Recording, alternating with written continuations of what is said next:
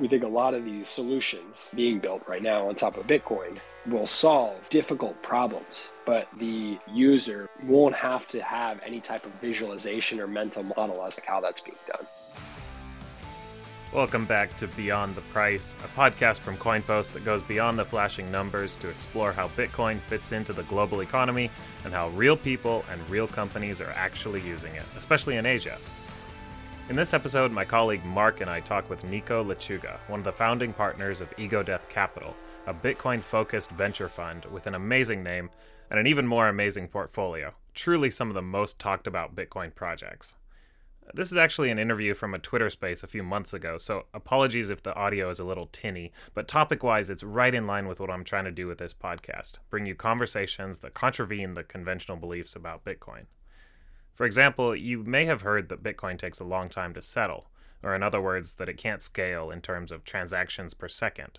Well, we talk about Bitcoin scaling and why it's important to take a layered approach, with the base layer being thoroughly decentralized and the upper layers delivering the speed and scaling. We also get into what sets Bitcoin apart from other cryptocurrencies, especially if you're a builder. Nico lays out why you should consider building on Bitcoin rather than other blockchains, and he highlights two of Ego Death's investments one called Fedi, that is revolutionizing the way communities can interact with Bitcoin, especially those in less secure parts of the world, who are the ones who most need a non governmental money anyway. Another company is Synota, which is changing the way energy companies get paid a nice complement to last episode about Bitcoin's energy use in the environment. So, lots in store for you. Let me know what you think of this one. I hope you enjoy. Nico, welcome to the show. Thanks, Brad. Thanks for having me on. Thanks to CoinPost. Uh, really, really appreciate you guys creating a space for us to talk, and I uh, can't wait to for this discussion. Yeah, yeah, super stoked to to uh, finally be able to have you on. So, uh, first of all, I guess uh, I'm just curious, like, what your background is um, before you got involved with uh, Ego Death, or even like before you came to Bitcoin. Yeah, of course. I think the background kind of leads me into what allowed me to come to Ego Death and came to to to Bitcoin. Um, I started off my career in private equity, predominantly looking at projects in emerging and frontier markets, and um, there was a, a, general partner at the the fund that I was at that was born in Ghana and then raised in London, and so a lot of the project focus at that time period was in uh, Western Africa. And what really became really apparent to me um, over my time uh, at that firm was that a lot of the call it like Western access to financial tools were not available or afforded to people in in emerging and frontier markets. And it became really really apparent this this huge just point of inequity in the world. And um, something that's always like stuck with me throughout my career. And that i think is what really really brought me to bitcoin was bitcoin was this big aha moment for me that that people no matter where they were born where they were raised um, their backgrounds their access could have access to financial freedom and financial and sovereignty over their money. And um, it wouldn't matter if you were in Sudan or if you were in the United States, you could still access access Bitcoin. And so that was was really really profound uh, for me. Backing up a little bit, I left private equity to be an entrepreneur. I've owned a company in a consumer packaged goods space, one that actually specializes in making uh, hot sauce for the past almost six years now and it's been great to wear the hat of an entrepreneur um, in a commodity space, something that, that largely relies on uh, multiple different inputs all the time and, and, grow and scale that business. I think it, it, it has made me acutely aware of all types of inflation that have been felt by different entrepreneurs around the world, um, manipulation of money, and um, it's afforded me with the opportunity to have the freedom over the past couple years to to come back to Bitcoin in a professional capacity. So I saw with Jeff Booth and Andy Pitt, my two other general partners at Ego Death Capital, this this moment um, that we felt was akin to the start of the internet of just this explosion of companies that were going to be building on top of Bitcoin. And I know we'll dive into that, but that was it was right about in, in 2020, and um, that's why we came together. We formed Ego Death Capital and um, this pre-seed seed stage fund uh, to invest in those companies.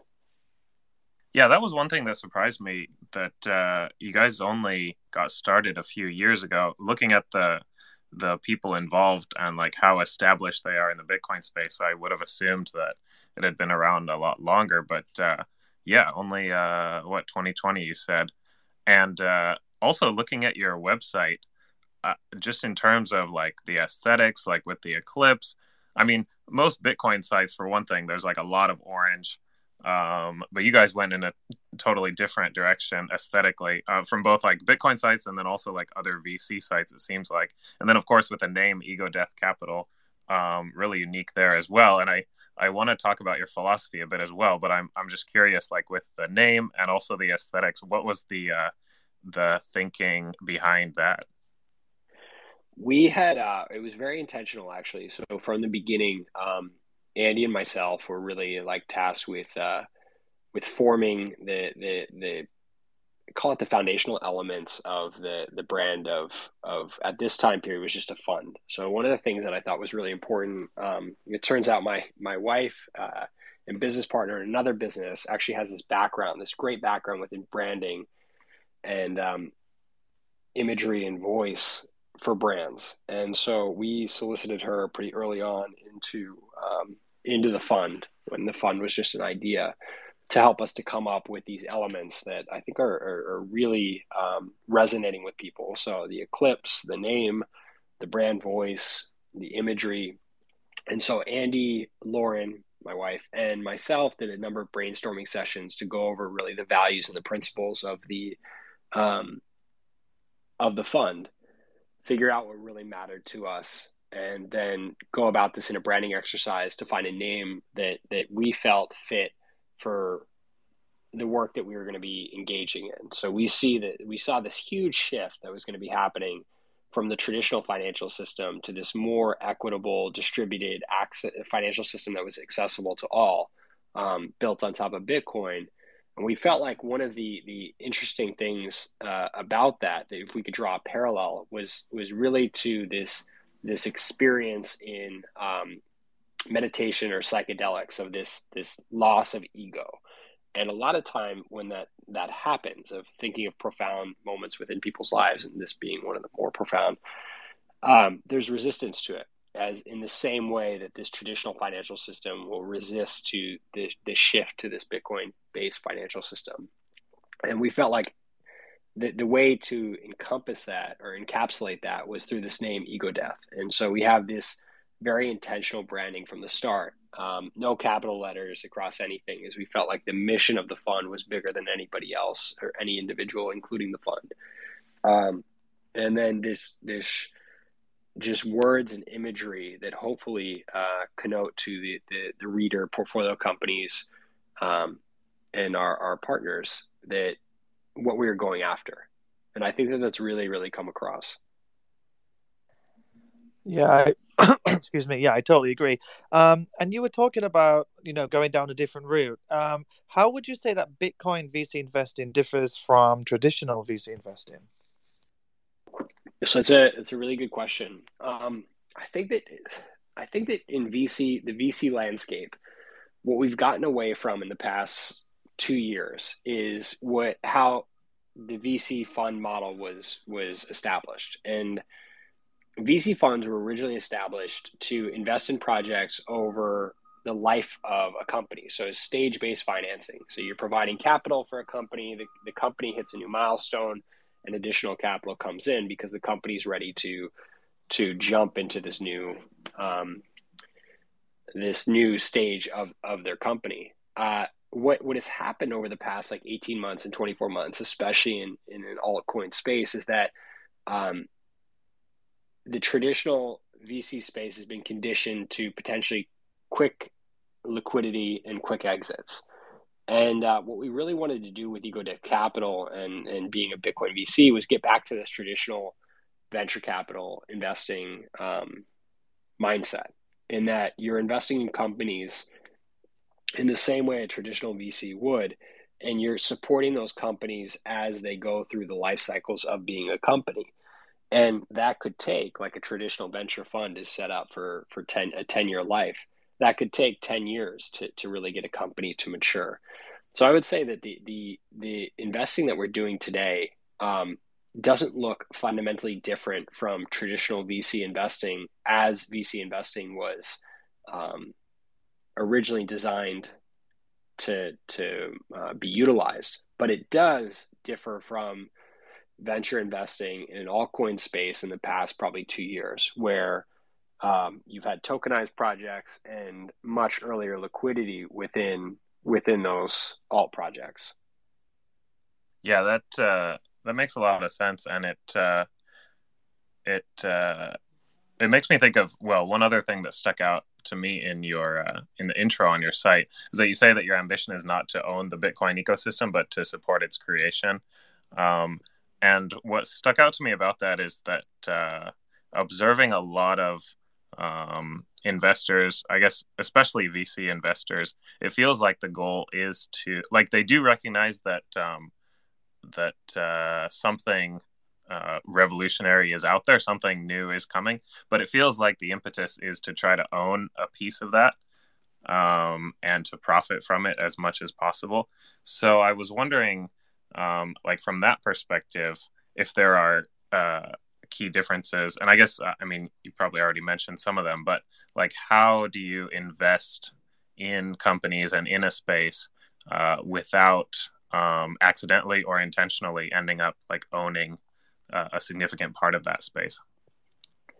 Yeah, it's a it's a really good question. I think that this was a good uh, a good reason of how the fund was was funded uh, or founded, excuse me, from the general partner standpoint and the advisor standpoint. In that all of our uh, general partners and advisors um, have some degree of entrepreneurship in their background. And why does this matter? It matters because you've sat across from the people that are providing funds at some other time in your professional career and we can understand the pain points of companies. We can understand um, uh, as you're negotiating terms with them or investing in them, the friction points, what really matters, what doesn't matter, and how we can best support them. Um, I think a lot of investors, uh, traditional investors, can try to take control over uh, certain portfolio companies, and and this can work in different fund models. So it might work in a private equity fund. It might work in a, in a um, situation based like hedge fund where you have a, a degree of sway.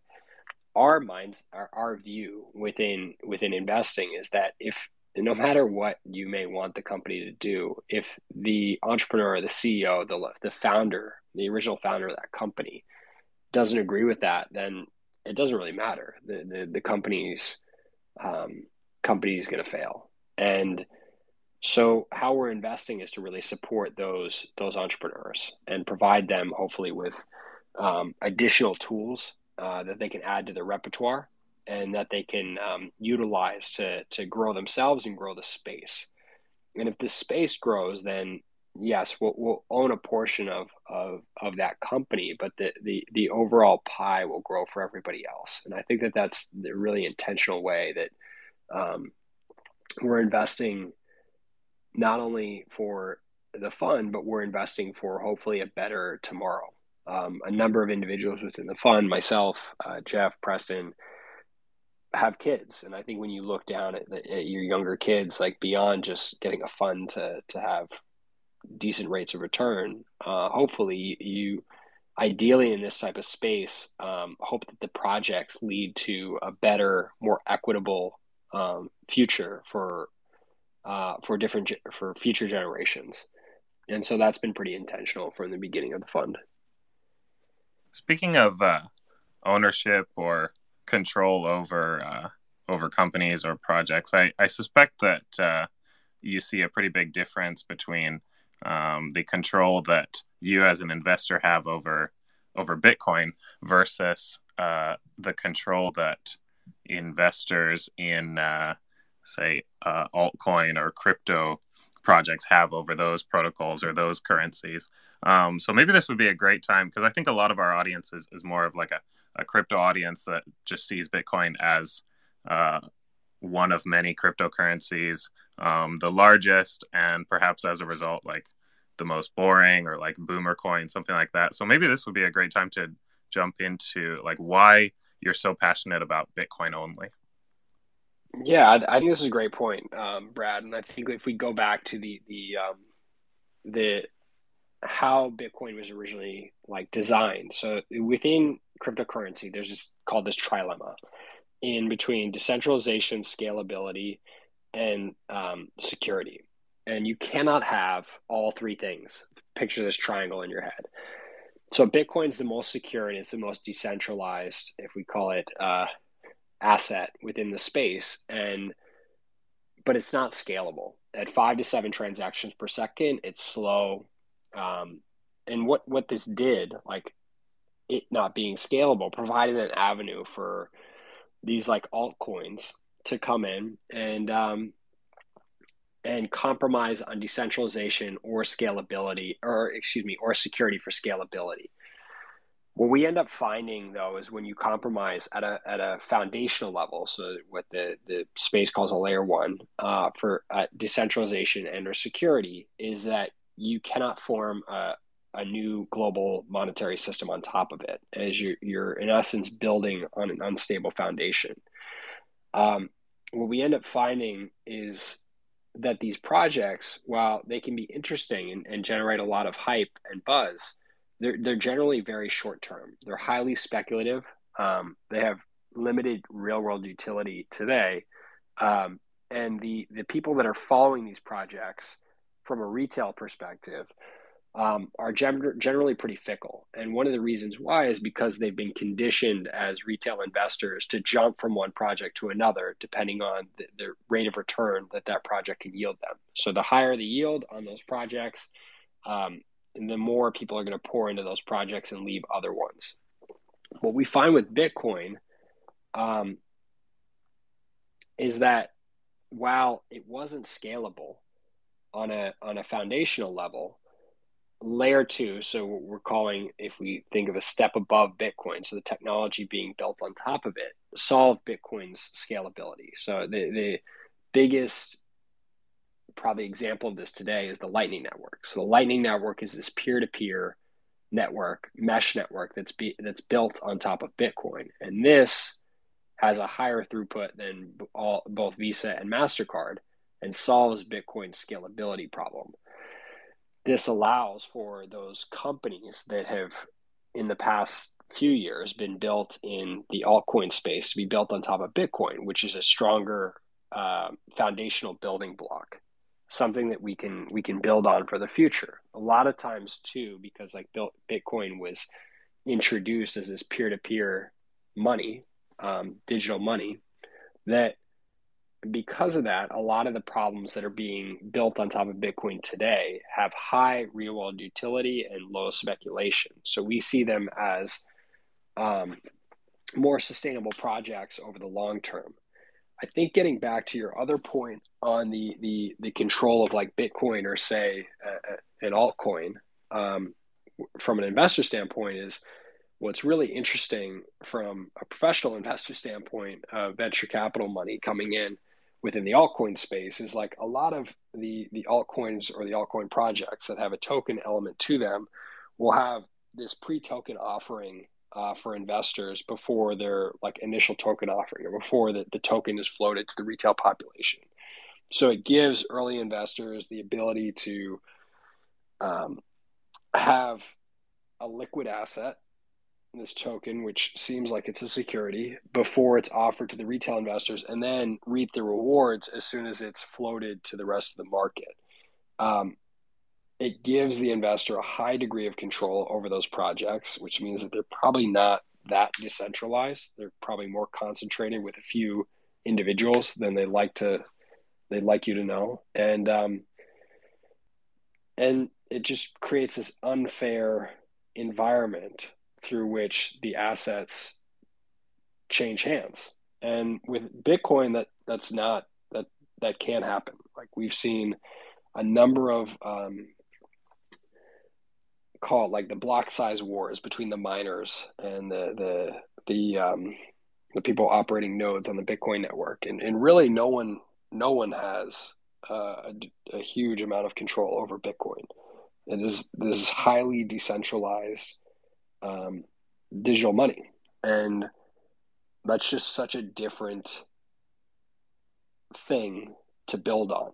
And from our perspective as professional investors, um, that's a great space to build projects on because we believe that the the Bitcoin foundation will continue to exist into the future, whereas a lot of these other um, altcoins will probably contract, they'll fail uh, as the incentive structure fades and as uh, capital sours to the projects into the space.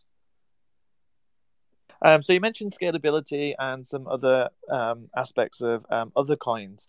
Do you think that everything that's being built right now on other chains will come to um, come to Bitcoin? Because uh, you know, right now I think the new hot thing is ordinals, where you can like inscribe an NFT on the blockchain network. Like, so kind of a double question. What do you think about Bitcoin being used for other things, and do you think everything will come to Bitcoin? I think let's just take the the latter part of it first. I think being Bitcoin being used as as as other things like the beautiful thing about like Bitcoin is the market gets to decide. Um, so the market got to decide the the block size. Um, in the block size wars, the market will get to decide how Bitcoin is utilized, um, whether people are putting inscriptions. I think on the main chain. So you're going to this the Ordinals project of like NFTs that are that are being put on the main chain. Um, I think that we're we're interested in those projects from an intelligence standpoint. Anything that's out there, I think that uh, uh, in this space, you want to just have a complete open mind to uh, open mind, come into it almost like a child, and trying to just gather more information and not have any kind of preconceived notion as to um, what you think the the the space should look like or what projects fit within it. And only after gathering uh, a bunch of intelligence on that do we kind of make an informed decision. So at this time period, I think the ordinal spaces, ordinals inscription space uh, is pretty young within the, the Bitcoin space. Uh, there's an incredible amount of excitement on it. I think anytime there's excitement, um, it's good from a, a, standpoint of, of building, and we just have to temper that excitement with, for our from our standpoint, of evaluating these projects of whether they're investable um, and whether they're going to have uh, utility in the real world and uh, whether they're going to have long term value. From the standpoint of um, the projects being built in the altcoin space, I think that a lot of those projects, like we see them as as like thermodynamics, right? There's as the the it becomes more apparent that there are network outages on these other spaces and that the, the foundation that you're building on um, is highly speculative and prone to network outages and weird incentive structures. The projects that are looking to build long term businesses will probably port over to Bitcoin, um, is what we believe. That's not to say that the, the there aren't great builders within the altcoin space. There are incredible engineers. There are incredible projects. Um, we just think that the the, the more uh, solid the foundation that you're building across, if if I were building a business, uh, the more desirable uh, it's gonna you're gonna want to be for as a builder to build on top of that foundation. That's a really interesting point, and uh, um, uh, a question comes to mind. I mean, I don't, I don't want to put you on the spot, but uh, this past weekend um, we had a huge uh, Ethereum event in Tokyo, um, ETH Global Tokyo. It was a hackathon. Um, hundreds of people, maybe even close to a thousand people participating. Um, several hundred projects came out of that, I think. Um, and yeah, like you said, a lot of um, really talented uh, uh, builders in that space with, um, uh, as far as I could tell, really great intentions. But is there like uh, um, a message that you would have for them, like um, like why they should build on Bitcoin instead of Ethereum or something like that? Yeah, so I don't I don't fault them. I think that if we look at historically, like there's there's a tremendous amount of capital that's that's um, in the form of dry powder, so money that's sat on the side uh, in different venture capital vehicles that's ready to be invested into those projects. And if I were a young builder, that this is, and you were looking at like where is the the the the spaces where historically it's easy to get capital. Like there's a tremendous amount of capital in those spaces. I think that the the if you're decoupling uh, the the the capital, the historical element of this and the capital, there there is capital that's pouring into the Bitcoin ecosystem and Bitcoin space now, and um, and this is coming in a, a, bunch of different forms. So there's a number of pre-seed and seed funds. There's a uh, this incredible uh, incubator that just launched, Wolf, um, that's funding early stage projects and, and really incubating them and getting them to the stage where they're probably investable by more professional money. And I think talking to those founders would just be doing a bit more research on the the the spaces the chains potentially that you're looking to build on. And looking historically as to those different ecosystems and their sustainability over the long term. Because if you're building on like a solana or a cosmos or a polkadot and those fade uh, in the next five to ten years and your project is built on top of that your project is is um, naturally at risk based on things that are probably outside of your control. Whereas if we look historically as to Bitcoin, Bitcoin will be there. And as there are more tools that are added and more infrastructure on top of Bitcoin, there is less to worry about from a builder standpoint if the ground underneath you is going to dissolve. And I think that that's intriguing. So you're built it's a different it's a different mindset. And the capital is there too. There's funds like Ego EgoDebt. There's uh, a number of other funds within the space. There's um, different strategic investors, and it's just a, a, little bit more of exploration. Yeah, I, I think that's a, a great answer. Um, how about from uh, like two uh, Bitcoiners? Is there anything that uh, that frustrates you about um, the mentality. I know often in, in Bitcoin spaces, there's a real resistance to any kind of change, which makes sense. I mean, in light of everything you've said about the um, wanting Bitcoin to to be there for the long term and to not uh, like if you if you uh, went to sleep for 10 years and woke up that it would not be something unrecognizable but uh, do you think that bitcoiners are uh, ever too resistant to change or too unwelcoming of uh, innovation on top of Bitcoin? I think there's a big difference between um, Bitcoin Twitter and like Bitcoin in the world. And Bitcoin Twitter can be really loud on certain things. You might think that that Bitcoin Bitcoiners have to look a certain way. Um, with laser eyes, eating steak, uh, have a certain set of values, and really the the message of like Bitcoin being for everybody, I think, is what rings true and that there has to be this this welcoming to other people and other projects as they look to this space and almost like open arms for them to build within the space. I think that that's going to lead to this adoption and especially this uh, migration of builders uh, quicker than to ostracize people for um, projects that as a Bitcoiner you may have looked at and said that has very little value. Um, I think the other part too is that there there there are these incredible builders. Um, there are incredibly smart people in in these other ecosystems, and it would be in Bitcoin's best interest to to bring those builders over to Bitcoin and to show them how they can build whatever they're building um, in different ecosystems on top of Bitcoin and why they should build that there. So just a little bit more like openness. So to keep on track with the the builders thing, like what projects are you most excited about that have been built on um, using Bitcoin right now, and what projects has your company worked with that you're more excited about? All, all of them. I mean, I, I assume you can't choose a favorite, but is any that really piqued your interest?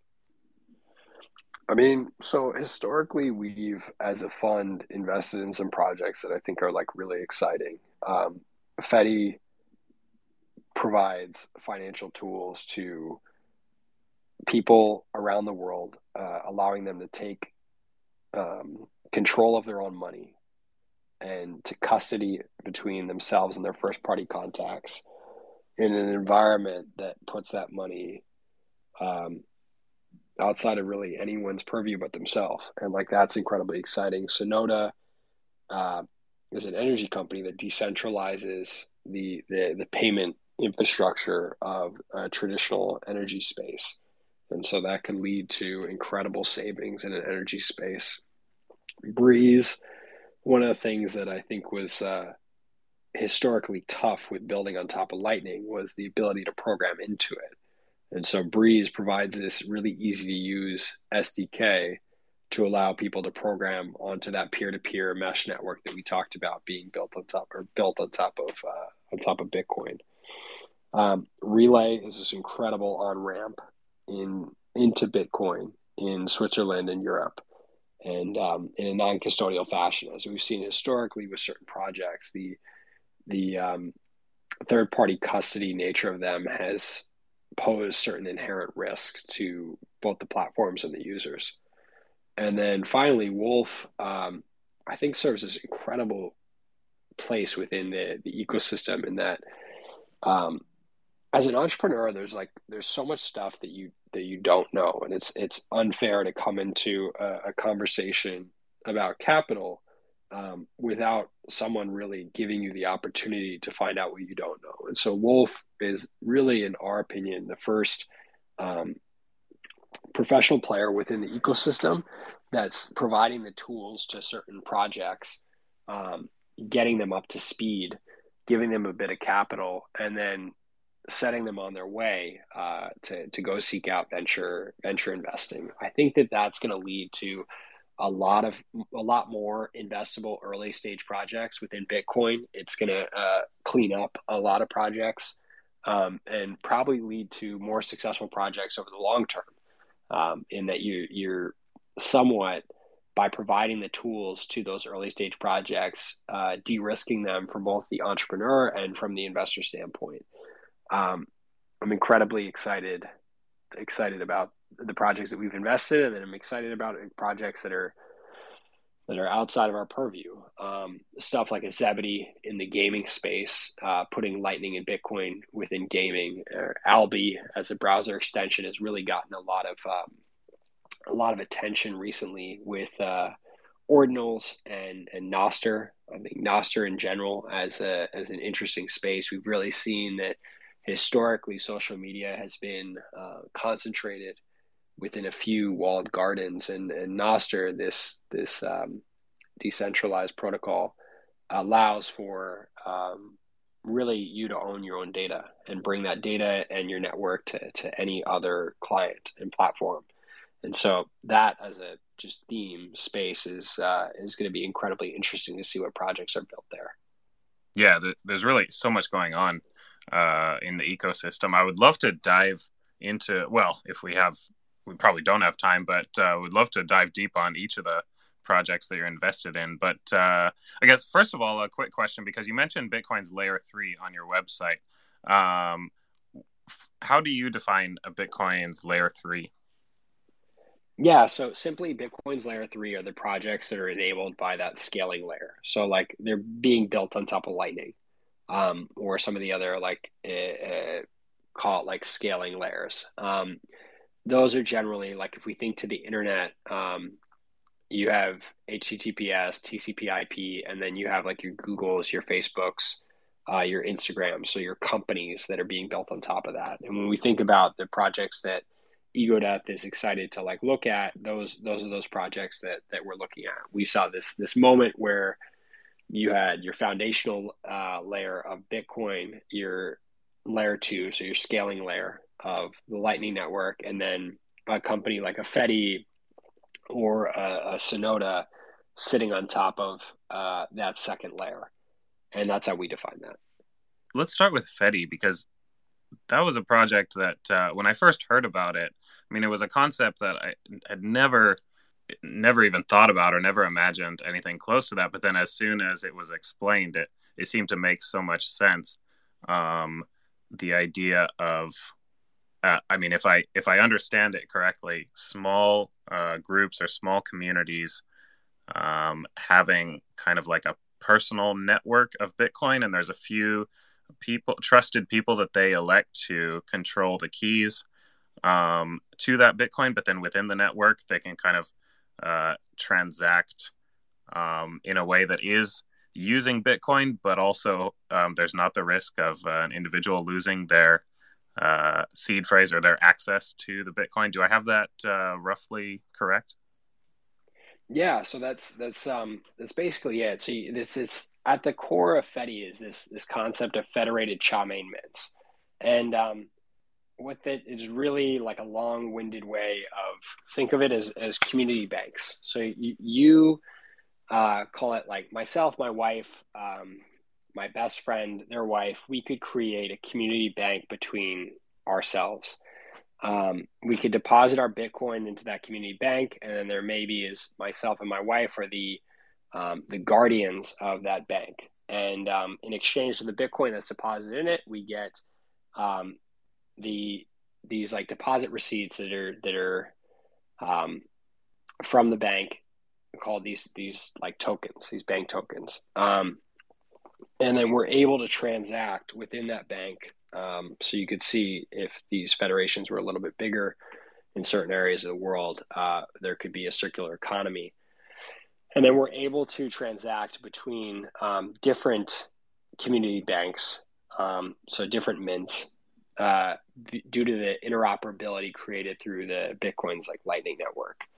Um, the amazing thing about this that you hit on is that there's not the need to memorize a 12 to 24 word seed phrase um, and you really are custodying your Bitcoin between using those those trusted parties within your your Fedimint um, or this this uh, this bank. What's pretty profound about that is um, if we go to a frontier and emerging market standpoint, because someone in the developed market might say, well, why don't they just self custody it and put it um, and keep their their seed phrase and on steel and uh, have a hardware wallet. Um, and that's not possible for a lot of people in developing and emerging markets. One, because it's pretty it's a pretty big lift in order to be able to do that from a technical perspective, and two, it's expensive. And if we're talking about people holding much smaller quantities of um, of Bitcoin than they do uh, in developed markets, then we need some other solution.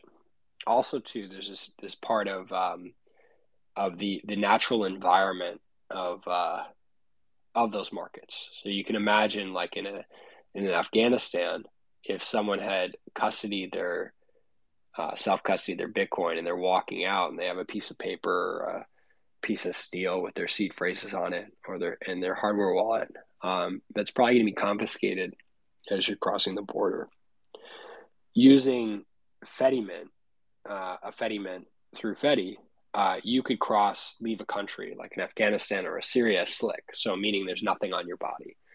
And um, you could then re access your Bitcoin, your money, anywhere else in the world by tapping back into that trusted network, the, those guardians, and that Fedimint.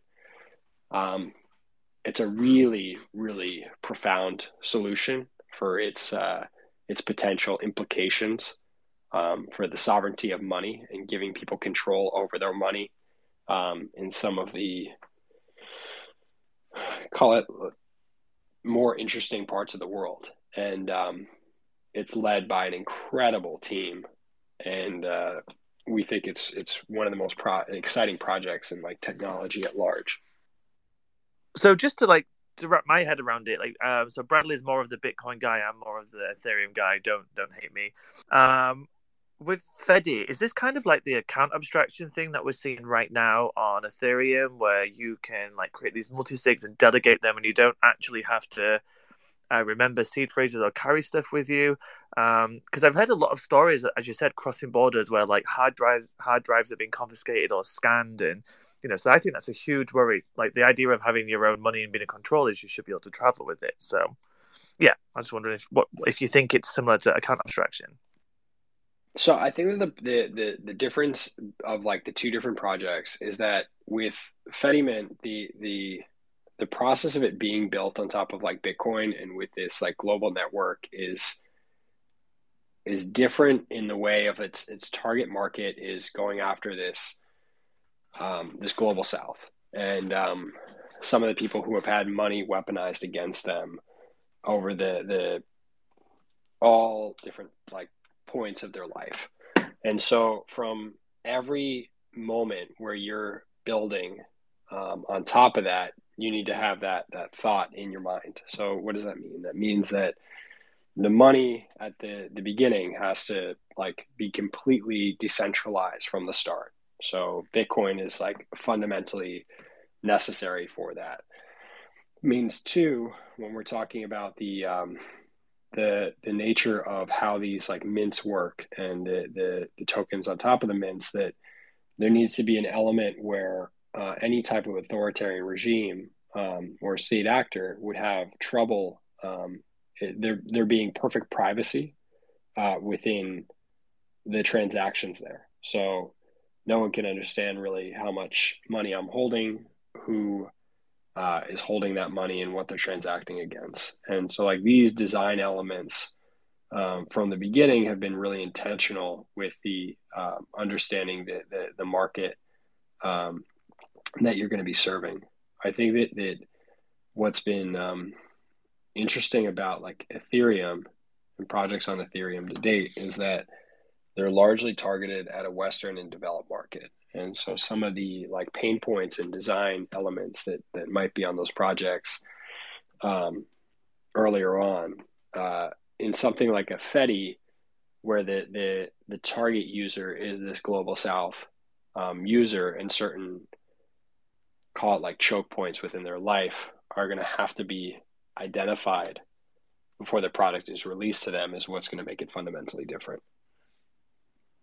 Yeah, I love the the perspective of well, yeah, designing designing it to be usable by not just uh, uh, like uh, well, yeah, the, the global north uh, developed countries or uh, particularly uh, uh, yeah, tech bros or crypto bros or finance bros but uh, actually the people who stand to benefit from uh, an open and uh, permissionless financial system the most.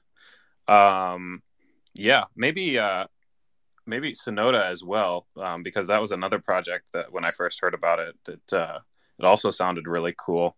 Um, if I understand that one right, it's so um, with energy providers, the way that electricity kind of streams into our houses for us to use. Um, but then the payments are like monthly. Um, this would enable those payments to be streamed back to the energy providers over the Lightning Network. Yeah. So what we've historically looked at is that the um, the the energy space when we first talked to Synota and then d- diving into the space, um, the energy space you utilize energy, especially in the United States, um, you use energy. I consume energy in my house um, one month. I get a bill at the end of the month, and then that bill is due 30 days later. So th- there's a there's a breakdown between the time period through which is cash lag, where I consume energy and when I pay for energy. That can potentially be 60 days, sometimes even more, 90 days that cash lag leads to inefficiencies in energy pricing. So you get higher pricing because of natural inefficiencies. Um, it requires the energy company to have this period of float in between the time period where energy is consumed and energy is paid for. And this has this inherent default risk that the consumer, there's going to be a percentage of consumers that consume energy and never end up paying for that energy. And um, you don't know about that till probably 60 days after 60 to 90 days after that energy has been consumed uh, before there are different called actions that can be taken what what we're seeing in this future infrastructure is that you could use lightning's rails and the smart meters that have already been spun up in a lot a lot of the ways of, of a developed world use those smart meters um, to create this like lightning network uh, part of the lightning network on in the energy space. So the the the smart meters would be um, could be Lightning nodes, and you could have a more efficient payment environment where you're consuming energy. As you're consuming energy, you're paying for that energy, which should lead to fundamentally lower um, energy prices for the energy consumer and better profitability for the energy companies. What's amazing about Synota, and I think like what we the what's like incredible about the Bitcoin space and some of these solutions that we're talking about today that aren't ready for the the the whole market now, but are ready, ready for elements of it today, is that we're starting to see this port of professionals from other disciplines come to Bitcoin because they're seeing what the technology being built on top of Bitcoin can do for uh, areas that they've historically experienced pain points. So Synota's founding team um, has decades of experience holding all different roles in the traditional energy space uh, in the United States. And by knowing those pain points, knowing those energy providers inside and out, knowing how that industry works, and then seeing that this solution exists on top of Bitcoin, um, it's it's this big aha moment, and you start to build for the market that will be there tomorrow. I think getting back to like Mark's point on this of like why not build that on top of Ethereum or build it on top of um, a different other ecosystem. If we're talking about the biggest, one of the biggest like markets in the world of of energy, um, and these multi-billion dollar multinational companies, um, the infrastructure that's going to have to be laid and trusted is going to have to be on top of something that we're going to have a high degree of confidence is not going to go anywhere. And we don't see that being built anywhere um, for the long term, but on top of Bitcoin. Um, and what the, the the kind of future that we're seeing is that Bitcoin through the Lightning Network is that rail and if my grandma's using that rail, so the financial rail of like how the, the transaction is happening, she, if it's working correctly, probably does not even know that it, that it's Bitcoin that she's utilizing. And so that's like the world that we're building towards. Yeah, what I what I like about that is that it's uh, it's addressing a current pain point for uh, companies. It's not like uh, it doesn't require you to have particular beliefs about the global monetary system or to uh, to be um, inclined towards particular types of investments. It's just like a very practical, um, well, identifies a, a, real world problem and then offers a practical solution um, that, uh, yeah, like you say, depending on the interface, doesn't even necessarily need to be that obvious that it has Bitcoin under the hood.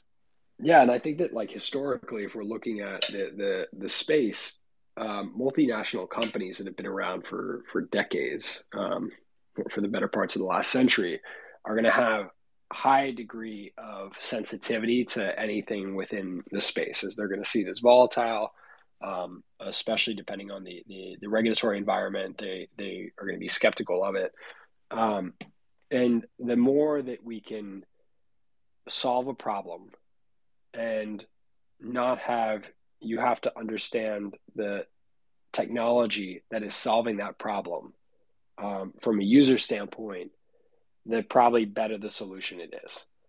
Um, most people don't know how probably the, uh, a wire transfer works or an ach payment works but they understand after they initiate it that it that it does exactly that. It works and money moves um, in the the future of tomorrow, we think a lot of these solutions that are going to be built on or being built right now on top of Bitcoin um, will solve uh, potentially difficult problems, but the user will be really won't have to have any type of visualization or mental model as to like how that's being done. Yeah, super cool since we're talking about energy, I mean, it's not, I mean, we often hear uh, Bitcoin and uh, energy talked about in a certain way, usually not uh, about uh, on the payment side, but uh, it does seem like Bitcoin is becoming more and more intertwined with uh, the energy industry. Um, do you see the energy debate evolving, at least um, in the U.S.? Because I mean, from a few years ago, the the main point was, of course, like, oh, Bitcoin consumes so much energy. This is ridiculous. Uh, this is totally unsustainable.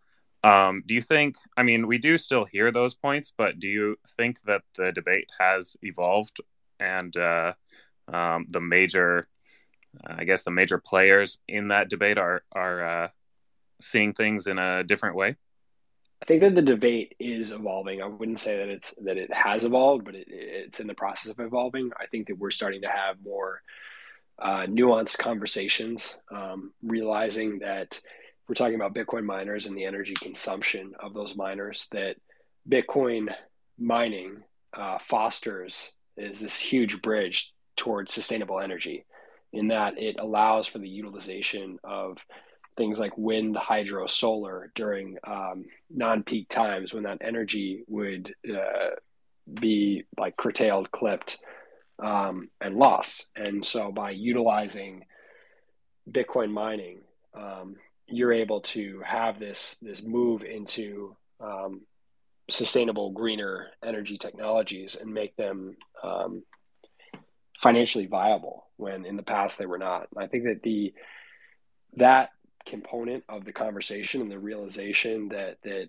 Bitcoin mining um, is really hinges on two variables of the ox, uh, the operator's operational expertise and their energy co- energy price. And the better they're able to operate and the lower the energy price, the more profitable that Bitcoin miner is going to be. Well, it turns out the cheapest energy are the sustainable forms of energy of solar, wind, hydro. And so the the space is fostering this transition uh, to that.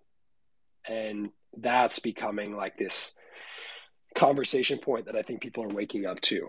Um, there was that the, I think it was the Greenpeace. It's a really cool um, uh, skull with the the the steam coming off the head and the laser eyes, and I think the intention of it was to uh, foster negative sentiment towards Bitcoin. And what it really did was create uh, this this opportunity for a conversation um, to find out, uh, especially from the artist standpoint. I think he he released a piece afterwards that a lot of the Bitcoin miners are fostering this transition to more sustainable energy, and um, the majority of them are investigating these sustainable energy sources. And what this does is it it it, it enables that transition.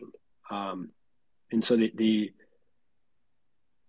I think the the we have to take away the the benefits that any politician has on making issues black and white and understand that they're probably more nuanced and uh, and more gray than we understand. In the in the case of energy and Bitcoin, Bitcoin and energy are intertwined. Um, but when you get down into digging into it, it's uh, it's they're probably intertwined in a positive way for humanity moving forward. Yeah, cer- certainly hope so. And uh, it seems like uh, it seems like that is happening. Oh, Mark, did you have something? Well, I mean, I was just gonna say, like, um, I remember when I first was get well, not when I was first getting into Bitcoin, but when like ETH was coming about and all these other projects, it seems like one of the big arguments against Bitcoin was its energy consumption. Everyone was always like, "Oh, but it uses so much energy," blah blah blah. Uh, is that still a common debate now, or are people starting to realize that there are ways around it with new projects coming out? So I'm hearing less of that. I think that, that, that we have some intelligence as to uh, back channel conversations that are happening with uh, different state actors that want to understand um, Bitcoin's energy consumption and, and uh, how Bitcoin can be utilized uh, to kind of like get a, another source of capital potentially from um, like hydro, wind, solar that that traditionally is not there and can foster this transition. Um, I think that's less less of the the point now, and um, I think we're starting to see uh, where there are more nuanced conversations. That's not to say that that, that Congress in the United States won't uh, won't push one agenda item that that of uh, of Bitcoin's energy consumption, um, and that there might not be uh, reasons behind why they're doing that. So, keeping on the track of um, energy, what is the most exciting Bitcoin energy project that you've seen? Because I've seen like a toilet that converts waste to help you mine Bitcoin. I've seen one where the Bitcoin it, like it acts like the miner acts like a heater for your home. So there's quite a lot of interesting ways that people are trying to tackle this. I'm just wondering if there's any any really ones that you've seen. Some of the ones that, that are like really exciting, if we go back to those frontier and emerging markets, it's it's allowing um, decentralized energy infrastructure. So traditionally, right, like why do people live in cities? People live in cities because uh, the energy uh, comes across a grid and it's pushed out to people's houses and apartments that are in the, the vicinity of those cities. Getting to these more rural areas around the world, like we could have solar or hydro um, or uh, wind that that traditionally uh, would be too expensive for um, these kind of decentralized rural communities. And, and what we're able to do utilizing a Bitcoin miner is reduce the energy cost uh, to those communities in a way where they're able to have access to to energy. And I think this is once again this is the difference between like looking at these projects from the, the standpoint of like a Western lens and being like, oh, it's really cool that someone's doing X, Y, and Z at their home, but they already have access to to energy. To the difference of like we can fundamentally change people's lives and give them access to electricity, to energy, um, through the utilization of a sustainable source and a Bitcoin miner. And like that's there's a company called Gridless um, that's really interesting. That's that's that's doing things like that uh, across Africa, and that's really intriguing. I think outside of that, in a developed market, I think it's always interesting to see as people start to wake up to the fact of how they can hook up solar to their home and hook up Bitcoin miners uh, to their home, how they can lower the cost of, um, really their energy or or provide a, a cash flowing um, asset like in their home through like a, a mining rig hooked up to sustainable energy is really interesting to me. Yeah, I'm glad you mentioned Gridless because that is, uh, I mean, I guess it's not uh, one of your portfolio companies, but it is uh, a, a, company that seems to be doing a really cool thing, um, uh, creating or or uh, enabling power sources to be set up in places where it they wouldn't have been built before because it, it wouldn't have been profitable to build them in these remote areas, but then because uh, they can start mining Bitcoin immediately, they are profitable, or at least they're um, they're not a loss. So then you can set up these power sources, and then uh, more rural communities can can uh, have access to power that they wouldn't have wouldn't otherwise have had. Um, do I have that right, Nico? Yeah, you have that exactly right. And so that that becomes it it makes the project sustainable from like day one, uh, from the ability to get capital because you have access to this low cost uh, or no cost source of energy.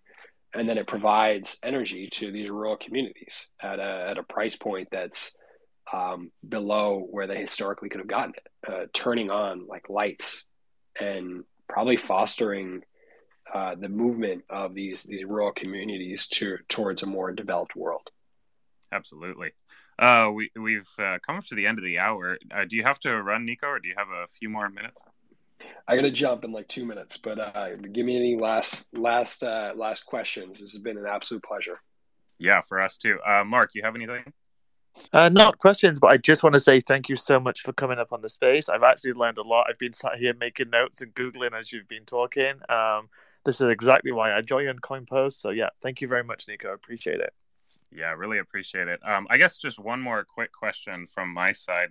Um, Oh, let's see, man. I got to choose. Uh, what are you most looking forward to this year in Bitcoin then?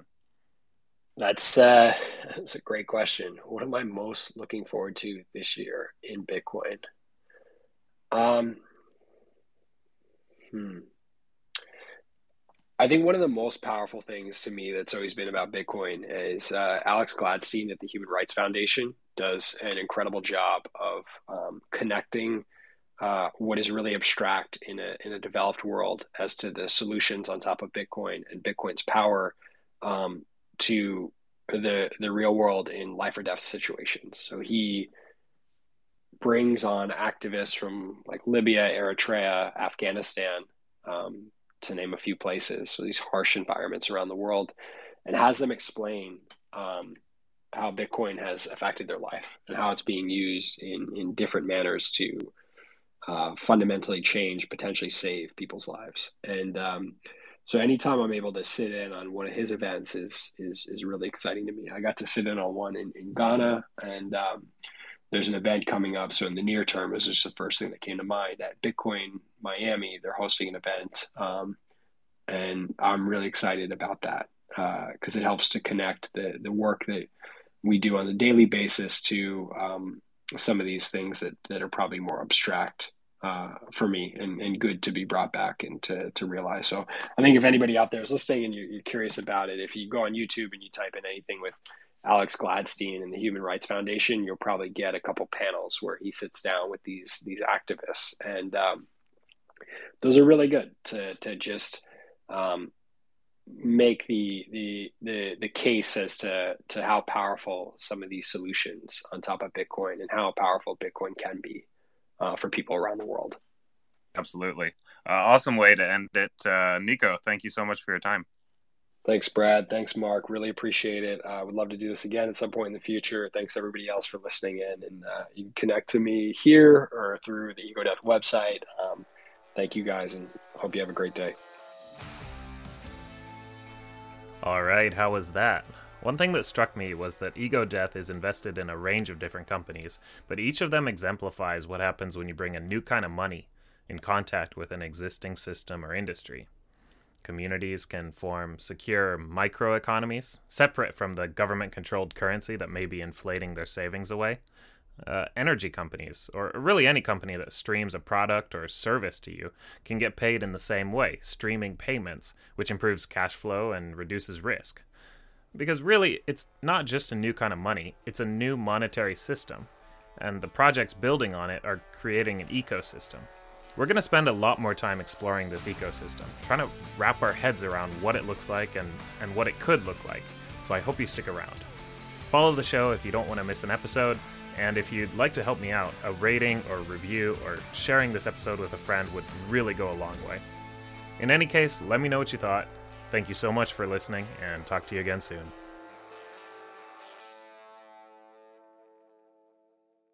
GM Radio